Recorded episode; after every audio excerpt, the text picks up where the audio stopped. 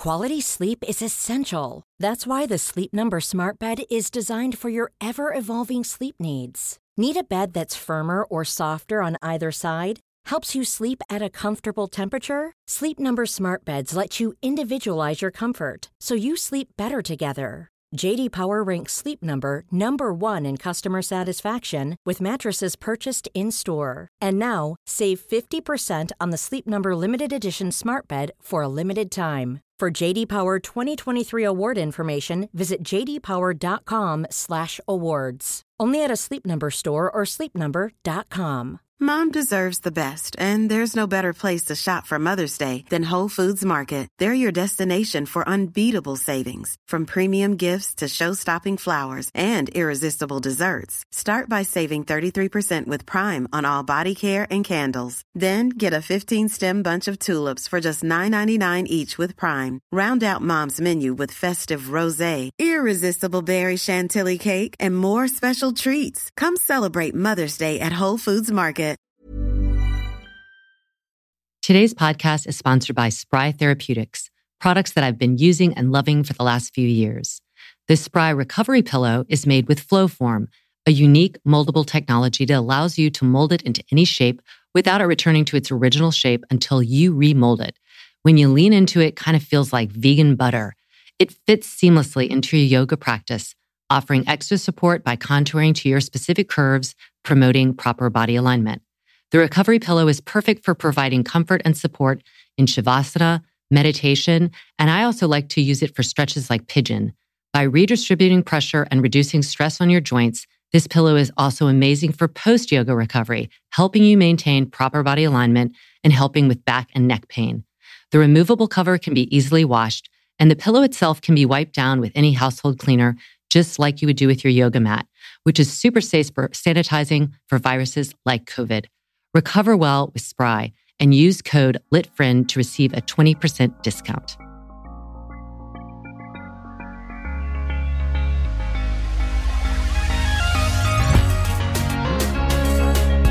Good movement, and welcome to Redefining Yoga, a lit yoga podcast, which is designed to investigate all aspects of the modern evolution of yoga from my background as a physical therapist and lover of movement.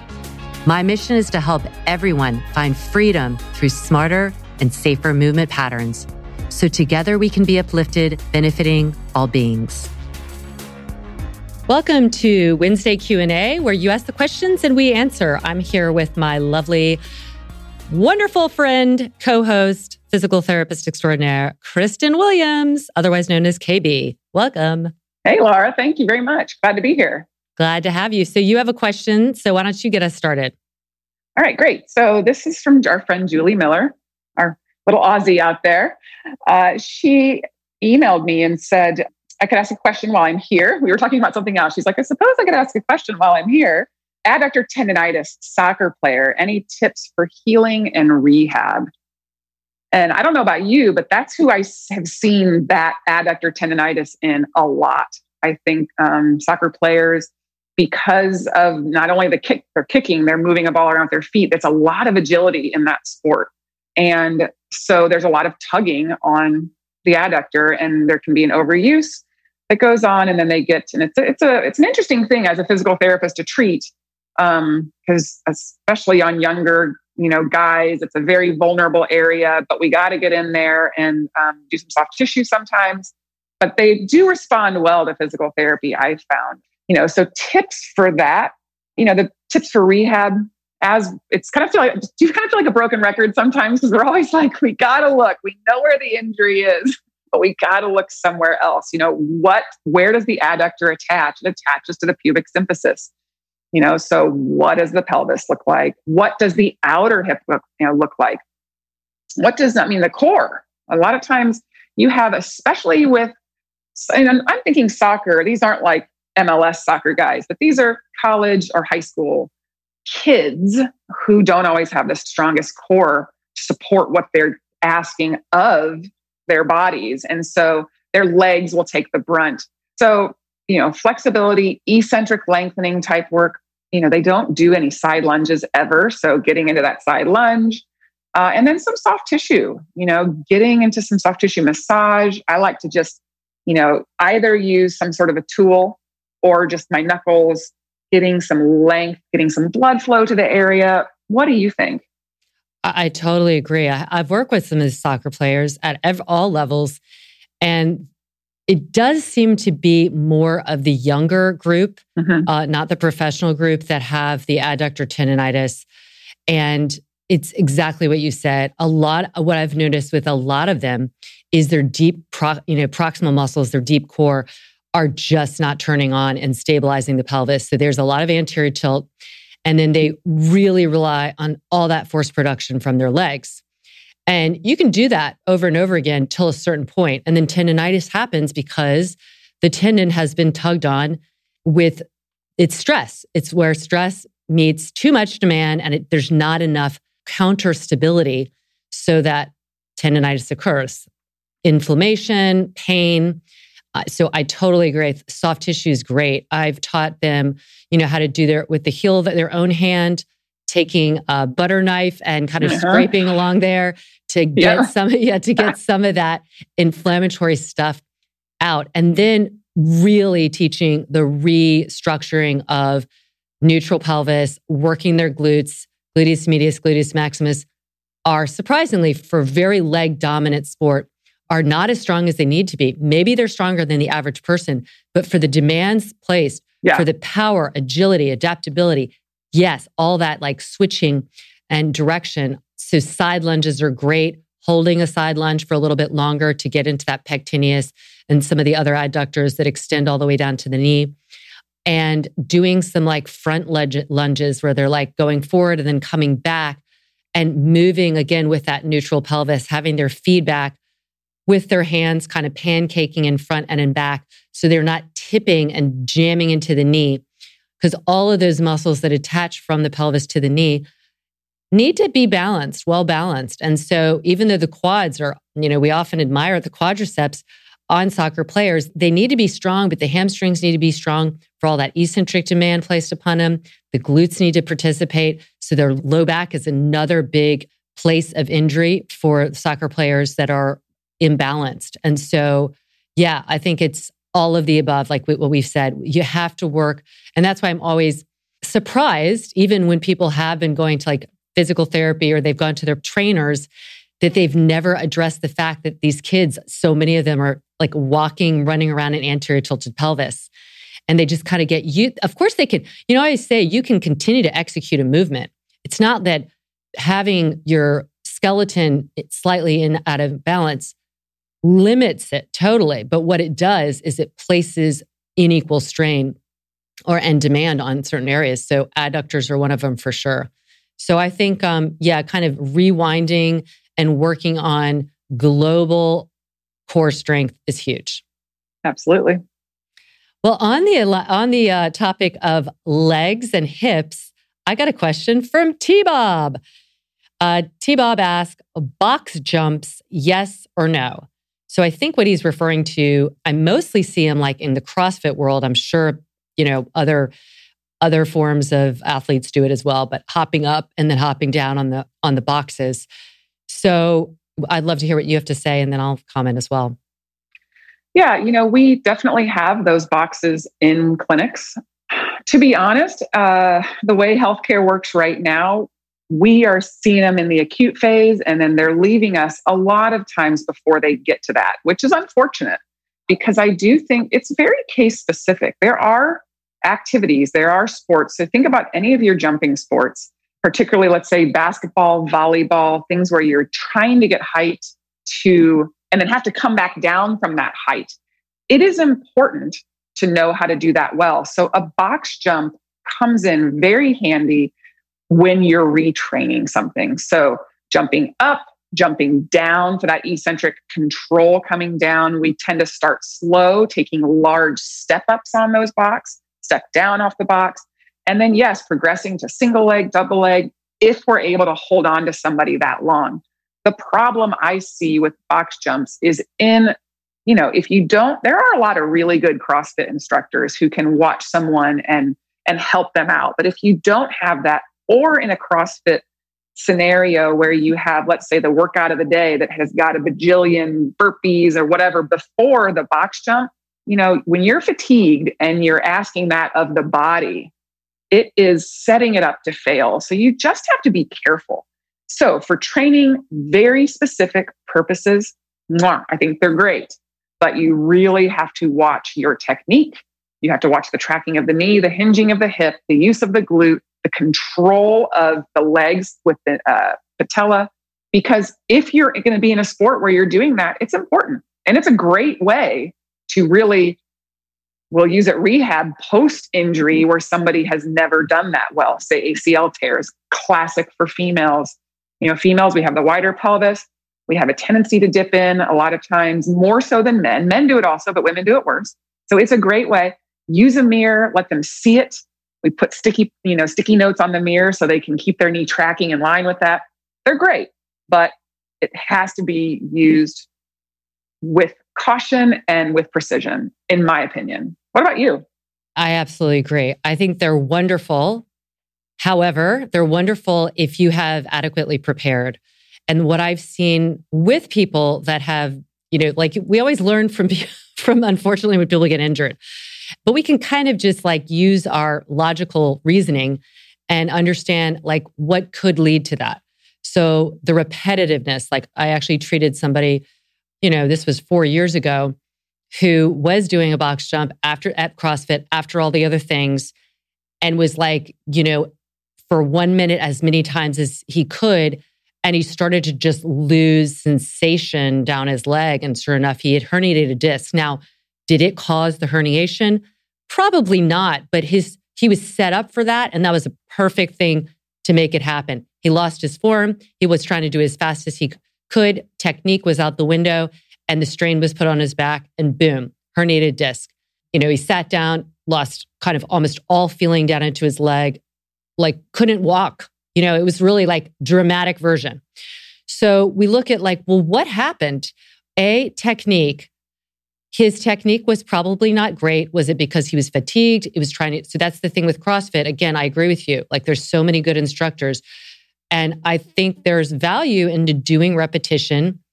I think you have to balance out are you doing as many as you can with good form? And that's where the instructor's got to be watching you like a hawk because it can't be just like trying to go for this number and losing losing the form. The second thing I've seen with issues with the box jumping is the height of the box. And so what I often say is because I used to teach step aerobics, like start low, start to get everything used to the jumping up and jumping down. So that's starting from the feet, that's starting from the plantar fascia into the Achilles, into the calf, hamstrings, glutes, and then, you know, all the proximal core muscles that we talk about. If you get start low, like there's nothing wrong, like doing a little bunny hop up, like you're just doing the curb and then get higher, of course, because you're going to need that push off and that being able to, like you said, controlled landing. Basketball players totally need that. But I think that I, I wonder like how high is really valuable. I think that you don't have, I've seen some of the boxes in these, um, in CrossFit and in gyms. I just think they're too high. I think in most PT clinics, we start really low and we get like a medium I haven't seen many that are getting to that high, high box, which really requires triple flexion, triple extension, power, adaptability, and great form. So I, I would rather somebody do repetitive ones with a, getting a spring, a reload coil spring with you know the lower box um, and really good form than trying to get really high. So I think that you're going to put more demand on the tendons with the with that deep bend and coil and spring if you're not prepared. But I, I do think, yeah, like you said, it's case specific. It's a great exercise. If you never do it, that's also okay, right? Uh, you yeah. can practice plyo right on your mat and you're getting some of that same effect. But if for, for certain sports, it's really great to load, put the demand on the tendons, getting their kind of spring ability ready. Uh, but you you have to ramp up and meet, you know, like all those things te- the technique, the form, the repetition, and the height. So it's a lot of yep. elements. Yeah. It's kind of like when people say, you know, like elevated push ups. they're great if you're ready for that. You know, for a lot of people, if they lose their form, you're loading some major tendons and they're just not going to be happy. So is it wrong to do that? No, it's like, but just really prepare. You can't go, you can't go gung ho into anything. The body's smart, but it's based a lot on your own experience and habit. So you have, it's like building an environment that's new, new for the body, new for you, and just go slow. All right. Next question. Rhonda Flowers. We love Rhonda. I love Rhonda.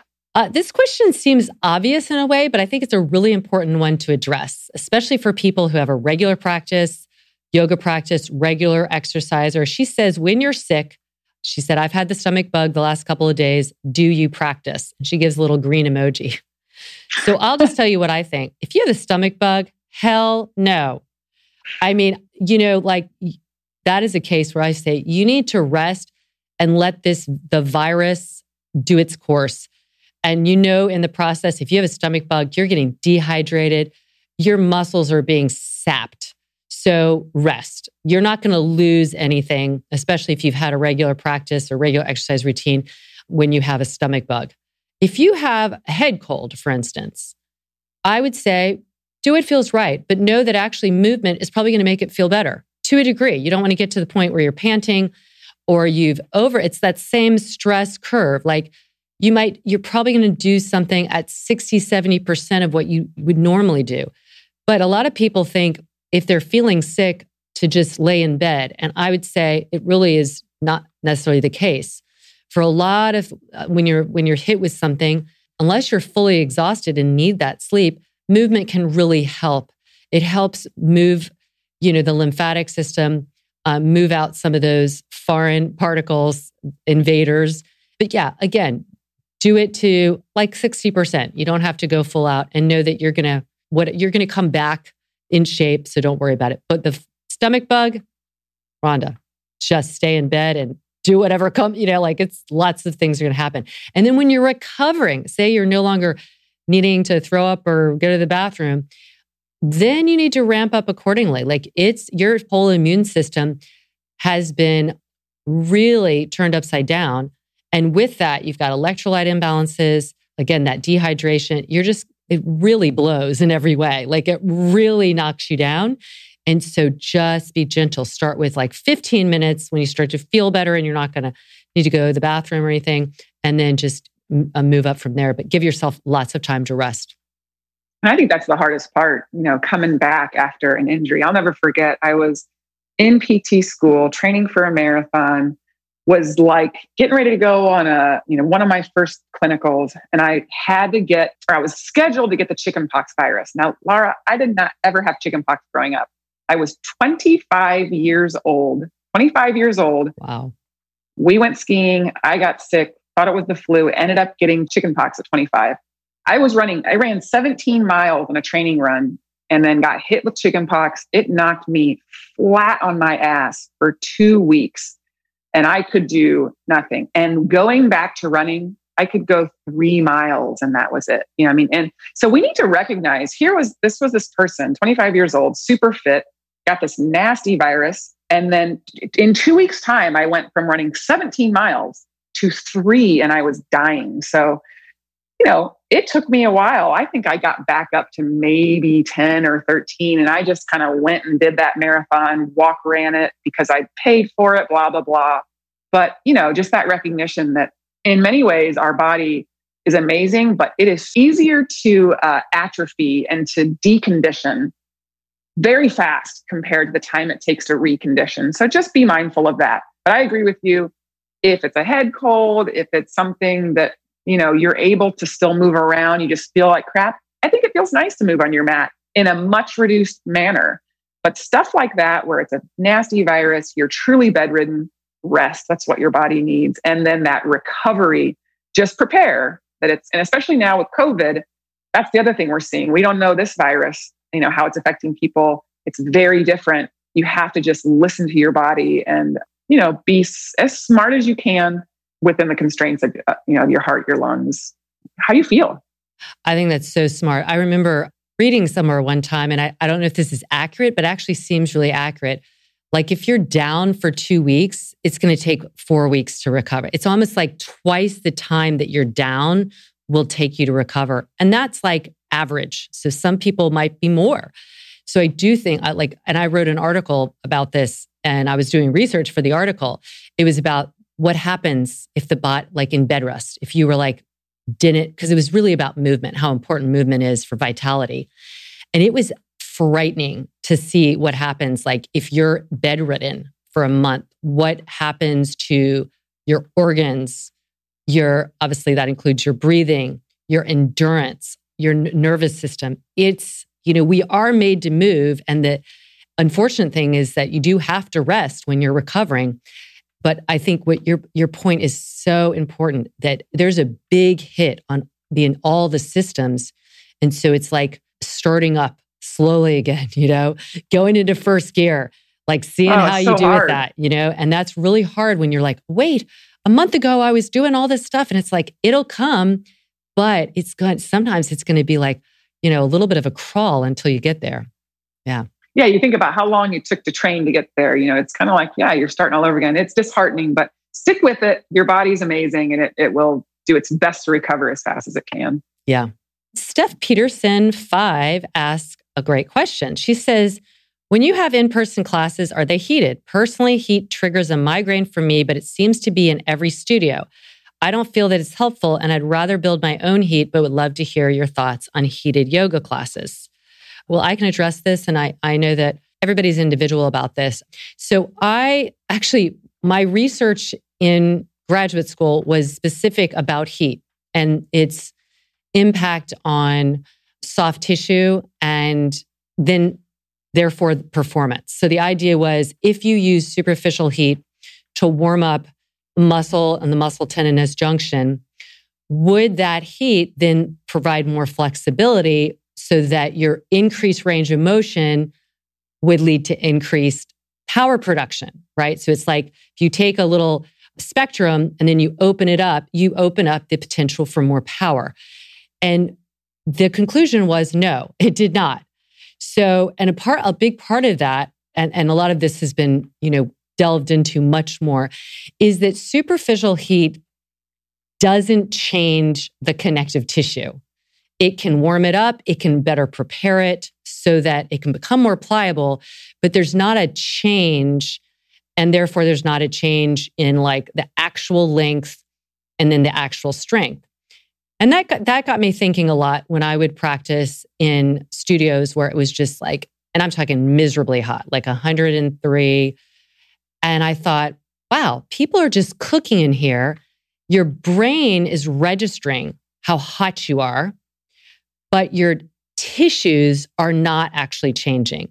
So your brain thinks you're hotter than you are and you overstretch. And this, that was my kind of like, you know, hypothesis, just like witnessing stuff. And then lo and behold, over the years, how many people have I seen from Bikram classes that have come because they literally popped their hamstring, you know, because of the extreme hamstring stretches. And they, they, didn't, they didn't think about it at the time. It felt great and then they literally could not move the next day. So there's been also you know studies on this. So I think the thing is what I concluded is it's nice to have some warmth. So at our studio we would set it about 79 and let me tell you people would complain it was too hot at 79. Jeez.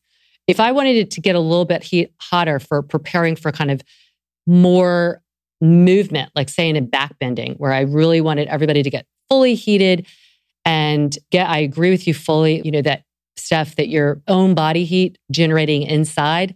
I always say it's like, even though I'm vegan, it's like cooking a turkey. You know, if, even if the skin is sizzling, you don't just think, oh, that turkey's cooked. You actually put the thermometer into the core and register there. So it's that core temperature rising and the movement that creates friction by pulling on the tendon, the tendon on the bone, that creates heat and that creates the potential for change around the surrounding tissues. I certainly think heat makes you feel more adaptable, but I do think when it's way too hot, it fools your brain. You think you're just feeling so loose. And, uh, and I think for the most part, that's a very false sense. And that's a recipe for danger. And getting a migraine, your body is like we don't want to be overheated. Think about it. That's why we sweat. We're always trying to maintain homeostasis. So you're you're in this heated class, often poorly ventilated, by the way, other people breathing. And your poor brain is like, I just want you to fucking cool down. Like, I'm going to get you to sweat. And that's the focus. So the brain is kind of busy with the just trying to get you to be at homeostasis. And that's why I think all those signals to like in range emotion and all that are really diminished. So I think it can be a potentially dangerous place for people who don't have that responsiveness anyway. And for somebody like you who heat is creating a migraine, yeah, I you know, you need to stay away from there. Now, I'm going to let Kristen talk because I know you do like heat, heated classes to a degree, and you can talk about the benefits of them. Yeah, so you know, definitely at the studio, yeah, we kept it 77, 79, and people were complaining. People would, the people would like fight for the spots away from the heat, or people that like the heat. So there are people I think who are better thermoregulators. Um, myself and my husband are two classic examples. He's not a great thermoregulator, so he sweats like I mean, he actually is probably pretty good. He has to sweat more. I don't. I, I don't have to sweat as much. Um, and we're both in the same room doing the same amount of work. He's just a bigger guy, so you know he does not like those hotter classrooms. But I will admit, every now and then, and I don't do this regularly, but I like to go to a hot yoga class. I don't like the Bikram hot. I like the like 95 to but to where it's still oh, you're able to do a flow but i'm telling you what i'm not doing in those classes is i'm not doing any type of plyo not doing anything that I'm, I'm really not even going into deep because i know better i'm not going into deep soft tissue i just like it because i don't sweat very much and so sometimes i like to go in there and sweat but i don't get those side effects that Stacy's talking about. I don't get headaches. If that gave me a headache, no way I wouldn't be in there. And my husband when we go to these, we like to travel and go try different studios. You know, there are times he has to walk out and because he, his brain is telling him, I'm, you know, you start getting lightheaded, uh, this and that. So, you know, I think if you're going to do hot yoga, it's not going to be lit yoga because we are, our goal is to heat you up from the core, like you said. People are sweating plenty in a 77 degree room I don't like doing yoga in the cold because I do think we need that body heat. We need to be able to retain it, especially towards the end where we're getting maybe into a little bit more deeper posture than we start at the beginning. So, you know, having a intelligently built class that starts to build the heat first, then goes into mobility, then goes and then you know builds up to where by the end you're ready for what you're doing. That matters to where we don't need to heat a room because we're doing it naturally and we're doing it intelligently. So we're not ever, to your point, going to go to those areas where, like, because I'll admit, I'm like, geez, I feel great when I'm in those hot rooms and I could go deeper, but I know better, so I don't. Yeah. So that's, you know, you, it, it can really fool you. Um, so my recommendation is maybe every now and then treat yourself to that. If you want, like, like you would a sauna, you just sort of want to sweat I've done the but, exact same thing when I like when I would visit my parents. There, the closest studio happened to be heated vinyasa. It wasn't Bikram, and it was also ninety to ninety-five, and it was to your point, like it wasn't vigorous. I mean, we're sweating yeah. a lot, but you couldn't do what we do. And I've taught at a hot. I've gone and done a work weekend workshop at two hot studios, and both of them said, "I would love to do your classes here." I don't think we could handle it. And I was like, you'd have to, you know, and there are studios that have a heated and non heated room. You would have to do the type of yoga we do in a non like superheated room. But like Kristen said, I have enjoyed those heated classes when it was because I'm also, especially now that I'm older, I really lean towards being cold versus hot. I just have less body fat on me now. I'm just cold, you know, so that warmth mm-hmm. is feeling really great. It's like a um, treat. Yeah, it's like a treat. So I think, you know, and if you have a migraine, you're just going to have to not be in those classes. And I think there are certain areas of the country um, in the US, I know that parts of Canada, same, really, you know, heated studios are a really big thing. I think COVID is going to turn that in, you know, because a lot of those heated studios, I dare say, just because of the cost of it, are kind of germ creators. Petri uh, dish. Petri dish. I would not, you could not pay yeah. me to go in a studio that had a lot of heat and poor ventilation. No way. Yeah. So I think that we'll upend some of that. And I think um, just for yourself, just figure out what feels right. So, you know, putting the heat up a little bit. I have like a heater here that I have. Yeah, that I like on a cold day. I love having blow on me. And after doing the core stuff, after doing our reset Suncell one, I'm like, whoa, turn it off. It's it's so yeah. fast. It takes 15 minutes and then that becomes too much. So it's great to like to Kristen's point to come in like feel because if you're really really cold, your body's also focusing on trying to not make you cold. So you can't get into the moves as well because you're just like kind of clinching. So it's really nice to kind of bring that buffering between being too cold and being too hot. Great question. That's all for today, folks. Thank you so much. Thank you, KB. Always a pleasure. You're welcome. Always. As always, we're pulling for you.